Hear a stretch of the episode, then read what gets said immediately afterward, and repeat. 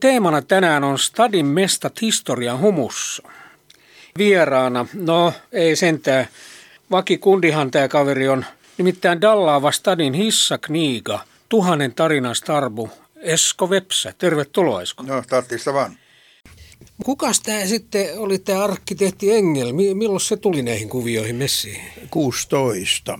Nimittäin kun, kun tämä oli saatu tämä Stadin pääkaupunkihomma handuun 12, keisarilla oli ollut vähän kiirusta sitten sen Napoleonin kahinoiden takia.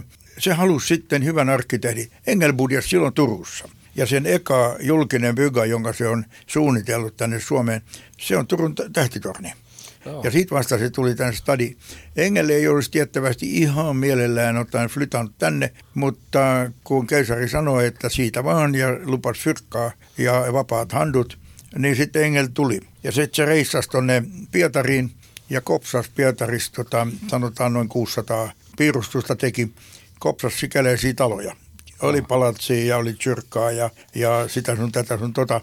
Ja tuli sitten ne, ne suunnitelmat kainalosta tänne, tänne stadiin ja ja mä vaan näen sieluni silmin, kun se on siinä Ulrikka Eleonora Tjyrkan nurkalla ja Tsiigaa paprukourassa, että palatsin piirustus, että mihin sitä nyt laittaisi. Ja sitten se kekkaa, että hei, tehdään tässä senaatin talo, pannaan sen tor, torin itäpuolelle, tasoitetaan tämä tori. Siis se alkoi senaatin talosta? Senaatin talo oli eka, joo, se valmistui no. 1820.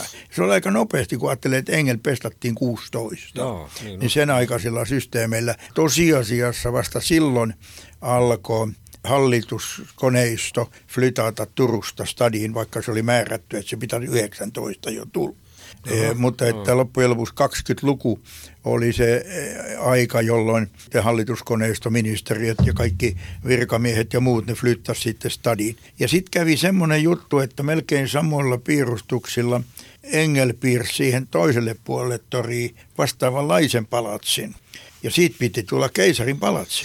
Mutta kun 1820-luvun lopulla Turku sitten Eldas, niin yliopisto jaa, kato Eldas joo, siellä, joo, niin silloin, silloin tota Nikolai määräsi, että yliopisto flyttaa stadiin ja tämä palatsi ei koskaan ollut keisarin palatsi, vaan siitä tuli yliopiston päärakenne. Niin heti suoraan. Ja joo. siinä vaiheessa siis Rauhankadusta tuli Aleksanterin, koska yliopisto sai nimen Aleksanterin yliopisto.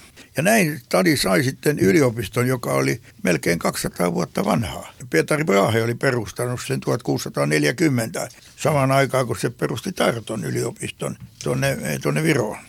Kun funtsi, että stadi oli aikamusta louhikkoa, oli Bertsi siellä ja täällä ja tuolla ja ja Engel, Engel oli eh, Berliinin läheltä Saksasta ihan litteestä maisemasta. Joo, Hiekkaa joo. ja pientä kumparetta. Niin kyllä sen on varma ollut vaikea funtsia, että hei, miten tähän bygataan ylipäätänsä mitään järkevää. Ja sitten kun stadion oli piirretty siitä ruutukaava, pohjois-, etelä-, itä-länsisuuntainen, niin ne kauheat kalliot siellä, niin kyllä varmaan on ollut vaikeaa.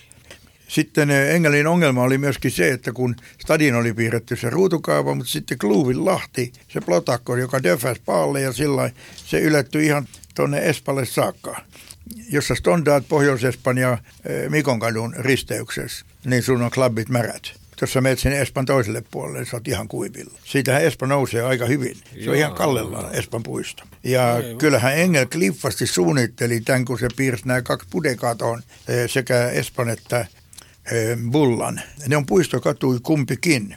Esplanadi on puistokatu, jossa Pudeka on Gartsojen välissä, no. ja Boulevardi on puistokatu, jossa Gartsa on puistojen välissä. Eh, Stadi idithän oli se, että se on ruutukaava. Krunassa on pohjois-eteläsuuntainen ja Gartsat itä-länsisuunnassa. Samaten Kaartin kaupungissa on oma ruutukaava, joko samansuuntainen. Mutta sitten kun sä tsiikat bullaa, bullahan taittuu vähän se niin kuin vasemmalle alas. Joo. Ja siellä on sitten ruutukaava, joka yllättyy tölikään saakka. Mutta se ei ole enää pohjois-eteläsuuntainen, vaan se on enemmän niin kuin kello 11, kello 5 aha, linjassa. Ja se on vähän svindissä tähän nähden. Mutta että, mm, kyllähän se aika rämäpäistä touhu on ollut lähteä duunaan semmoisen bärtsiä ja kalliota ja louhikkoa ja kiveä täynnä olevaa maisemaa, jossa sitten on Viesi Kluuvilahti Plotakkosi välissä. Joo. Niin tämmöinen stadi. Mutta hyvin ne on onnistunut. Mutta joka tapauksessa tämä designihan tässä stadissa on ihan kliffa. Kiitti Dallaavalle hissakniiga Esko Vepsälle. Totti vaan. Ollaan glaidu, se ei bungaa mitään.